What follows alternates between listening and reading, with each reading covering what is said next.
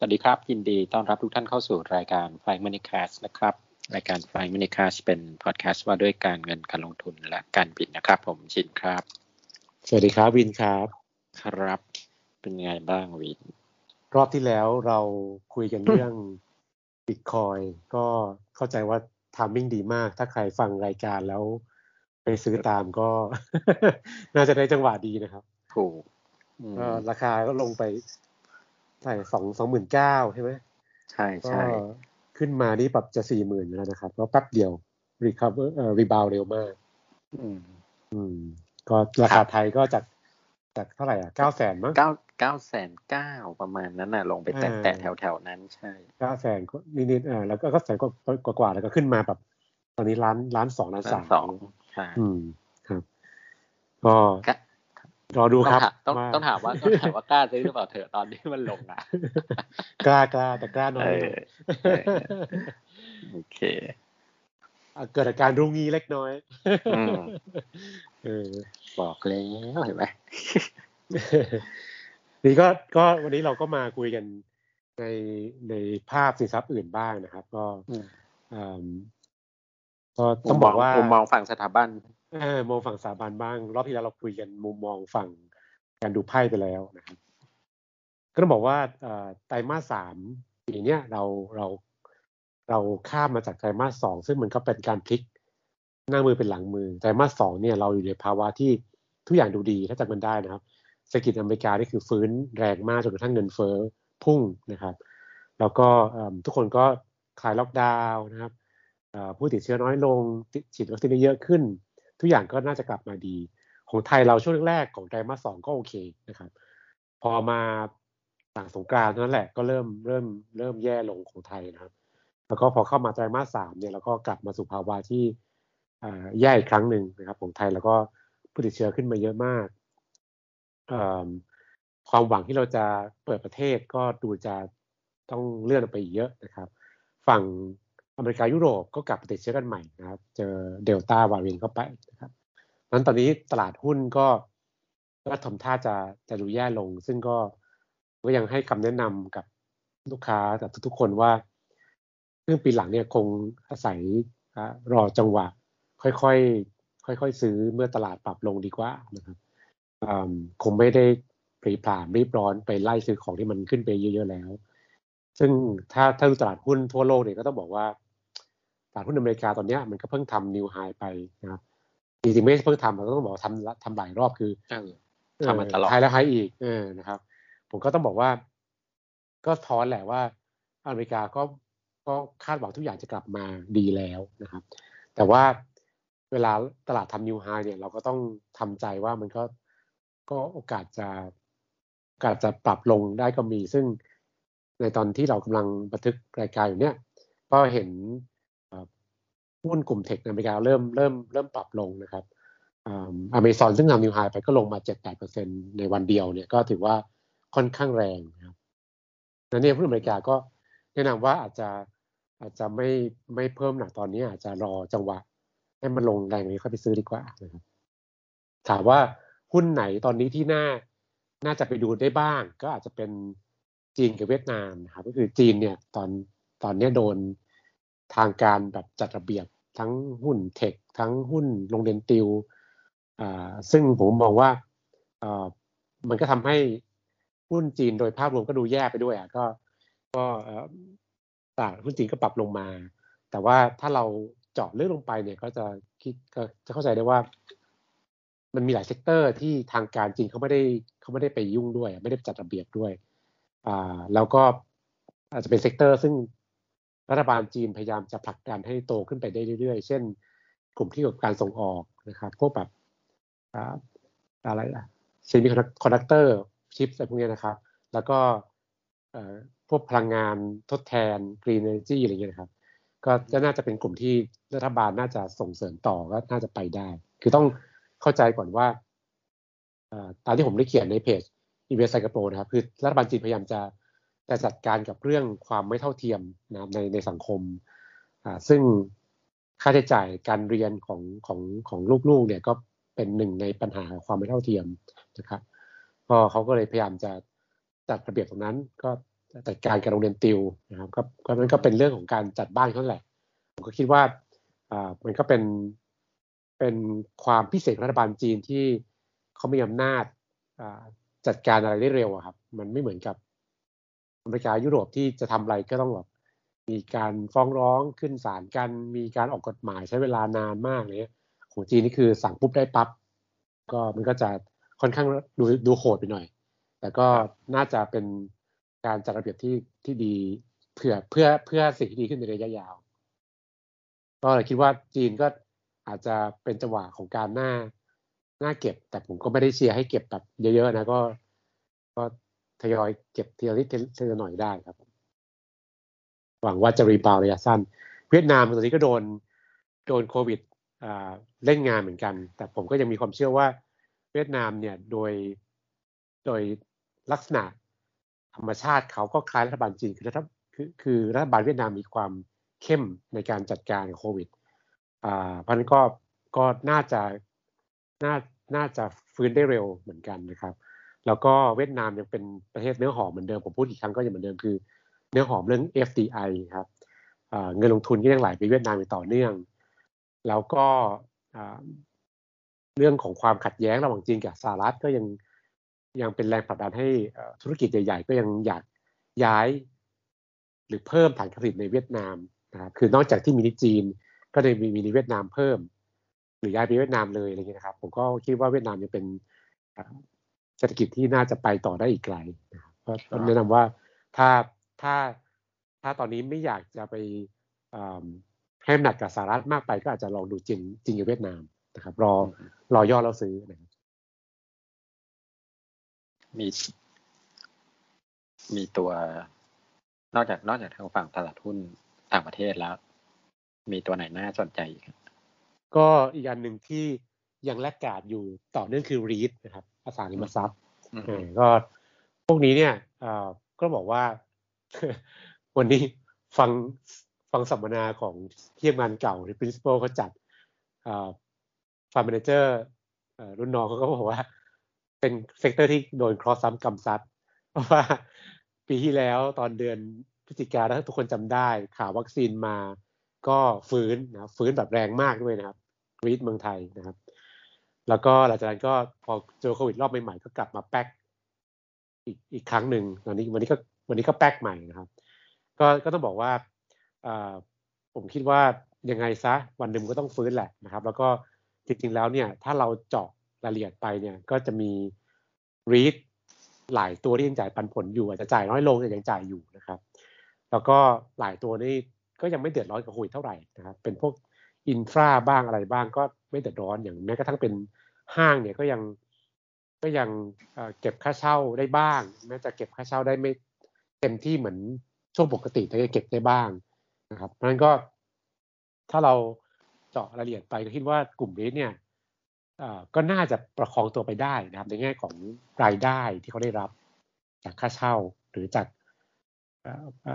อะไรอะสัญญาที่เขาทาอยู่นะครับ ก็เพียงแต่ว่า คนเวลาเรามองโควิดเราก็จะคิดว่ากลุ่มนี้จะเดือดร้อนสุดจริงๆก็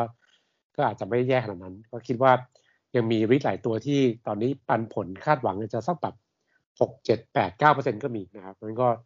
ก็น่าซื้อนะก็ก็แนะนำให้ให้ให้ดูอีกกลุ่มหนึ่งน่าสนใจนะครับครับผมก็เนี่ยครับก็มีหุ้นจีน หุ้นเวียดนามรีดนะครับ หุ้นยุโรปก็น่าสนใจ ถ้าเทียบหุ้นสหรัฐยุโรปก็น่าสนใจมากกว่า เพียงแต่ว่าตอนนี้ก็ก็ราคาขึ้นไปพอสมควรก็อาจจะต้องรอจังหวะจังหวะย่อแล้วซื้อเหมือนกันนะครับ แต่ว่าโดยถ้าดูทิศทางดูการฟื้นตัวก็ถือว่ายุโรปก็ใช้ได้ เพราะว่าเขาก็ฉีดวัคซีนได้เยอะ แล้วก็โควิดรอบใหม่เนี่ย ถึงแม้ผู้ติดเชื้อจะเยอะ แต่ว่าความที่เขาฉีดวัคซีนไปเยอะแล้วเนี่ย ก็อัตราการนอนโรงพยาบาล อัตราการเสียชีวิตก็ต่ำทรงกว่ารอบที่แล้วมากๆ ก็น่าจะฟื้นได้เร็วครับครับอืมจะมองอันนี้อันนี้เป็นวิจัยของทางฝั่ง ต้องเรียกว่าที่ทำงานใหม่ปะใช่ใช่ที่กรุงศรีครับอ่าฮะอันนี้ที่ถามว่าหุ้นหุ้นไทย อ่าหุ้นไทยเป็นไงก็ อืมอ่าทางทีมของหลักทรัพย์กรุงศรีเขาก็มีเป้ามีเป้าเซ็นเด็กไว้ที่พันเจ็ดนะครับ ซึ่งก็ก็ต้องรอดูว่าจะถึงไหมนะครับจริงๆแล้วปีนี้อะพันเจ็ดปีนี้เขาบอกว่าจริงๆเขาบอกว่าไตรมาสสามแต่ว่าโอ้โหแต่ว่าถ้าประเมิน อันนี้เป็นการประเมินก่อน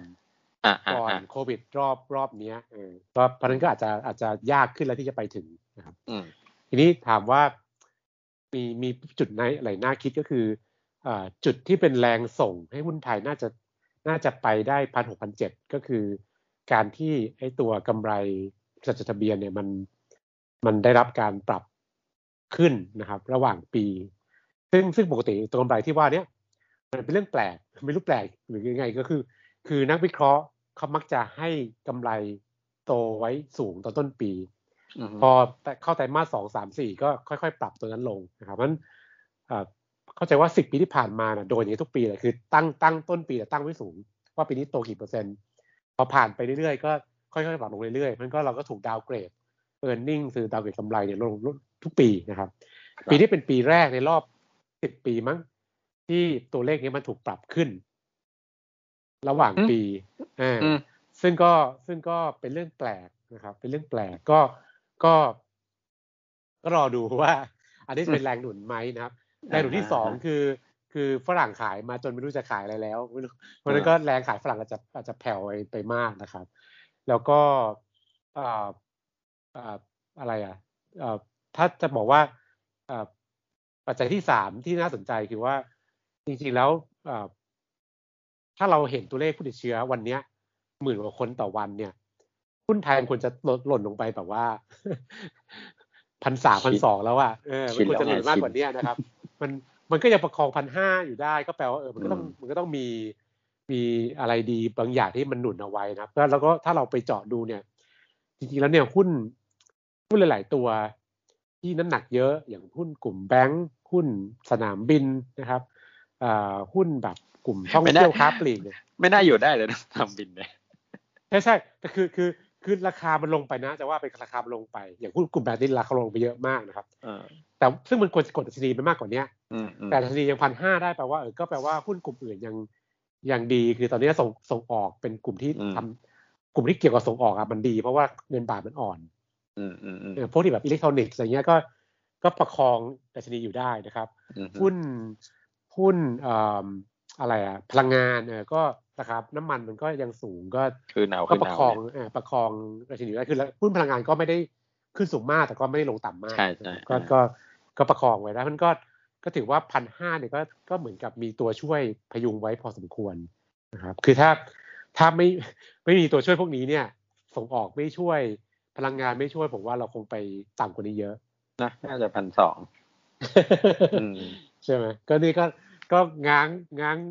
มือรอซื้ออยู่แต่ก็ก็ลงไม่เยอะเท่าไหร่อะไรอย่างอืเงี้ยมอืมมีมองไอ้นี่ไหมทองมีไหมทอง ทองก็ แนะนำลงลงก็ซื้อเหมือนกัน เพราะรอบที่ผ่านมาอืมตอนพันเจ็ดกว่าๆล่าสุดก็มีแนะน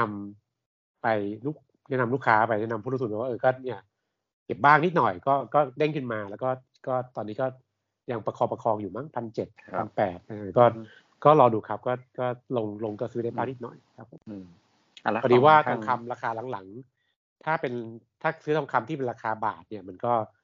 มันก็มีเรื่องค่าเงินด้วยค่าเงินดหน่อยเออค่าเงินมันเออเปลี่ยนพอสมควรใช่นะอะแล้วใช่แล้วแล้วแล้ว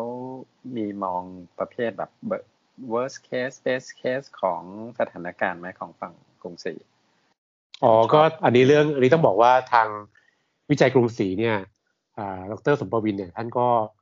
เอ่อหลังๆ ท่านก็ได้รับความสนใจมากเพราะว่าท่านก็เป็นคนทำกราฟทำเอ่ออะไรวะคาดการณ์อืมคาดการณ์ตัวเลขผู้ติดเชื้อนะครับ ก็ คือเราเรากราฟที่ทำเอ่อก็จะอัปเดตประมาณสักเดือนละครั้งสองครั้งอะไรเงี้ยปรากฏว่า ยิ่งอัปเดตก็ยิ่งไปตกที่ worst case ของครั้งที่แล้วอะไรอย่างเงี้ยนะก็คือสถานการณ์แย่ลงเรื่อยๆ คือตอนแรกเอ่อตอนตอนแรกเอ่อตัวเลขปัจจุบันเนี้ยมันมันเคยเป็น worst case ตอนนี้กลายเป็น base case ก็คือการที่ผู้ติดเชื้อจะเป็นหลักเนี่ยครับหมื่นกว่าสองหมื่นแล้วไปพีคประมาณสักสิงหากันยานะครับ ก็ก็รอดูครับว่าว่าจะเป็นยังไงหวังว่าจะไม่แย่ไปกว่านี้ครับก็ตอนนี้สถานการณ์เราก็ค่อนข้างลำบากเต็มทีแล้วก็ ผมก็พยายามติดตามดูก็พบว่าหลังๆมันติดเชื้อที่โรงงาน ซึ่งเราไม่ได้ปิดโรงงานเราเราเราล็อกดาวน์คนทำงานออฟฟิศให้อยู่บ้าน ซึ่งก็โอเคก็รอดออฟฟิศก็คือคนติดเชื้อจำนวนไม่เยอะหรอกแต่พอล็อกดาวน์มันล็อกดาวน์ง่ายกว่า อยู่บ้านง่ายกว่า ก็ ก็เพราะฉะนั้นตอนนี้ออฟฟิศไม่ค่อยเป็นแหล่งแพร่เชื้อแล้วนะครับ ก็ไปไปเจอที่โรงงานแทนแล้วติดทีหนึ่งก็แบบเป็นร้อยเป็นร้อยเป็นพันซึ่งก็ผมก็เดาว่า อาจจะเกิดจากการติดตอนทานข้าวกลางวัน เปิดหน้ากากคุยกัน หรือว่าไปติดตอนในที่พักซึ่งมันอยู่แออัดนะครับ แล้วก็ก็ติดกันเยอะมากอะไรเงี้ย ซึ่งผมก็คิดว่า ก็อันนี้ก็จริงๆ น่าจะป้องกันได้ก็น่าเสียดาย แล้วก็ทำให้ตัวเลขผู้ติดเชื้อมันมันพุ่งเยอะมาก ก็ก็ต้องระวังกัน แล้วก็ แล้วก็เราเริ่มเห็นแล้วว่า คนใกล้ชิดนะครับ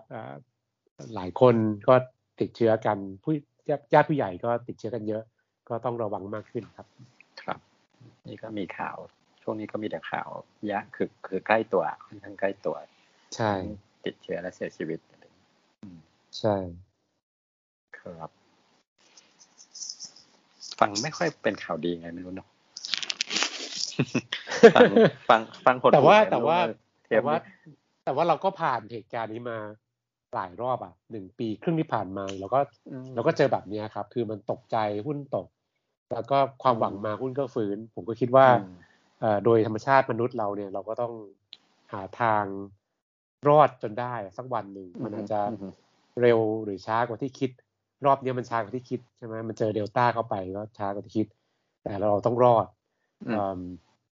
ผมคิดว่าคิดว่าสิ่งที่เราอาจจะต้องไม่รู้ที่ผมพอดีผมก็ทำเพจ แล้วผมก็ติดตามข้อมูลข่าวสารเพราะว่าการให้ข้อมูล แล้วก็การการระวังตัวเองก็สำคัญนะครับ คือที่ผ่านมาเราก็เจอปัญหาเรื่องข้อมูลที่เป็นที่เป็นเฟกเยอะนะครับทำให้คนจำนวนมากไม่กล้าฉีดวัคซีน ก็ทำให้การฉีดวัคซีนก็ช้ากว่าที่คิด อันนี้ก็เป็นส่วนเหตุเหตุส่วนหนึ่งเหมือนกัน แล้วก็การบริหารจัดการวัคซีนในเมืองในเมืองไทยก็ค่อนข้างแย่ก็ก็เราก็เห็นละแล้วก็เห็นตอนหลังก็มีมีมาจัดการกับกับที่บางซื่อแล้วก็หวังว่าจะดีขึ้นเอาใจช่วยครับ ขอให้เราผ่านวิกฤตนี้ไปได้ด้วยดีเราก็อยากฟื้นเต็มที่แล้วนะครับครับ เรื่องฉีดวัคซีนนี่จริงๆเลยวันนี้วันนี้ผมมีคนส่งมา รับของที่บ้านคือสนิทกันหมายถึงเรียกมาส่งเรียกมารับอะไรเงี้ยคุยกันเขาก็ทางบริษัทเขาก็จะจัดฉีดวัคซีนแล้วเขาก็วันวันจันทร์มั้ง อืมเขากลัวนะเขารู้สึกกังวลว่าแบบฉีดดีไหมพี่อะทั้งที่เราก็จะแบบเฮ้ยมันต้องฉีดฉีดไปเถอะมันมีเคสประเภทที่แบบ ไม่คนไม่ฉีดแล้วก็พอป่วยแล้วมันหนักหรือเสียชีวิตเยอะมากแล้ว คนรู้จักก็มีอะไรก็มีอะไรเงี้ย แล้วก็มีเคสคนที่เอ่อฉีดแล้วก็ป่วยน้อยให้เห็นชัดๆเยอะ แต่เขาก็กลัวจริง ๆ คือผมก็ไม่แน่ใจว่าเขาไม่ได้คุยลงลึกว่าแบบฟังจากกระแสทางไหนมาบ้างเขาถึงรู้สึกกังวลว่าแบบฉีดวัคซีนแล้วมัน ผลข้างเคียงอะไรอย่างเงี้ยเขาก็ถามว่าแล้วผมเป็นอะไรไหมผมก็บอกก็เป็นไข้วันหนึ่งอะเออเข็มแรกเข็มสองก็ไม่เป็นคือคือคือผมเนี่ยได้ได้ได้ที่คุยกับเพื่อนที่ทำงานที่กระทรวงสาธารณสุขครับแบบคุยกันต่อเนื่องมาก เรื่องเพราะเพื่อนผมเขาดูแลเรื่องเรื่องเรื่องข้อมูลเกี่ยวกับสุขภาพเรื่องโควิดนี่แหละ แล้วก็เล่าผมฟังว่าเฟกนิวส์เนี่ยมี มีใหม่ทุกวันนะครับ วันละไม่ต่ำกว่าสองหรือสามเรื่องนะครับ แก้กันทุกวันแก้กันไม่ไหว แล้วก็ปัญหาคือว่าเมื่อ fake news มันพอพอมาเนี่ยตอนตอนคนรับข่าวไปเนี่ยก็รับไปแล้ว แต่ตอนแก้ไปอะเขาไม่รับไอ้ข่าวที่แก้ มันก็คือมันก็คืออะไรที่ fake ก็ fake อยู่นั้นนะครับมันก็เพื่อนผมก็เล่าให้ฟังว่าปัญหาที่ผ่านมาคือคนต่างจังหวัดเนี่ยจำนวนมากจะรับข่าว ส่วนใหญ่จะทางไลน์อ่าแล้วก็ทางทวิตเตอร์นะครับ แล้วก็มันก็จะมีข้อมูลที่ผิดผิดเรื่องของการฉีดวัคซีน แล้วก็มีผลข้างเคียงที่แบบรุนแรงเยอะมากอย่างมีมีเคสซึ่งซึ่งซึ่งผมฟังแล้วผมก็ก็รู้สึกโกรธแทนก็คือว่าฉีดวัคซีนแล้วเป็นผื่นแดงทั้งตัวอะไรอย่างเงี้ยนะครับ ปรากฏว่าข้อเท็จจริงคือว่าคนนั้นเนี่ยแพ้เหล้าแล้ววัคซีนก็ไม่ได้ฉีด คือวัคซีนยังไม่ได้ฉีดแต่แพ้เล่าและปืนผื่นแดงแล้วก็โพสต์รูปลง Facebook ว่าแพ้วัคแพ้วัคซีนนะครับอย่างเงี้ยก็คนก็เชื่อกันมากแล้วก็แชร์กันเยอะมากอะไรเงี้ยนะครับ ซึ่งก็ก็เป็นตัวอย่างของเฟกนิวที่ผมคิดว่ามันก็ทำให้การฉีดวัคซีนในต่างจังหวัดมีมีปัญหามาก คือคนจำนวนมากไม่ยอมฉีด แล้วพอตอนเนี้ยคนเริ่มกลัวโควิด ก็จะฉีดตอนนี้วัคซีนแต่ไม่มีให้ฉีดนะครับ แล้วก็ก็คนในจังหวัดก็มา พยายามจะมาฉีดที่ที่บางซื่อทำให้บางซื่อก็เกิดอาการแน่นขนาดอย่างที่เราเห็นนะครับ อันนี้คือคือปัญหาที่มันแบบ ต้องบอกว่ามันแก้ยากแล้วก็ผมก็นึกไม่ออกว่าเราจะจัดการกับการให้ข้อมูลอย่างไรนะครับ กับกับคนคนไทยโดยส่วนใหญ่ เพราะว่าหลายคนก็มักจะรับฟังข้อมูลจากเพื่อน จากข้อมูลที่ไม่ถูกต้องในสื่อโซเชียลมีเดียมันก็ก็น่าเป็นห่วงมากครับ อืมอืมอืมครับ ครับ โอเคได้ครับ เดี๋ยวเทปหน้า น่าจะมีพิเศษ เราจะไปฟังเหตุการณ์ หรือเรื่องราวจากต่างประเทศบ้างบายบายไว้ก่อนจริง ใครเคยติดตามเรา แล้วก็อาจจะรู้ว่าจะคุยเรื่องอะไรนะครับ มีแขกรับเชิญที่เคยมาแล้วล่ะ ตอนเก่า อืม ก็เดี๋ยวค่อยติดตามกันในตอนหน้าครับสำหรับ วันนี้ก็อ๋อเดี๋ยวสิ คราวที่เราก็ไม่ได้พูด ถ้าจะติดตามพวกเราก็ทาง Facebook เออไม่ได้จัดนานลืม Facebook Page นะครับ Frank m a n i c a s t หรือใน Twitter ก็ @frank m a n i c a s t นะครับ ก็สอบถามเข้ามาได้ หรือพูดคุยกับเราได้ ก็สำหรับสัปดาห์นี้ก็ขอลาไปแต่เพียงเท่านี้นะครับ สวัสดีครับ สวัสดีครับ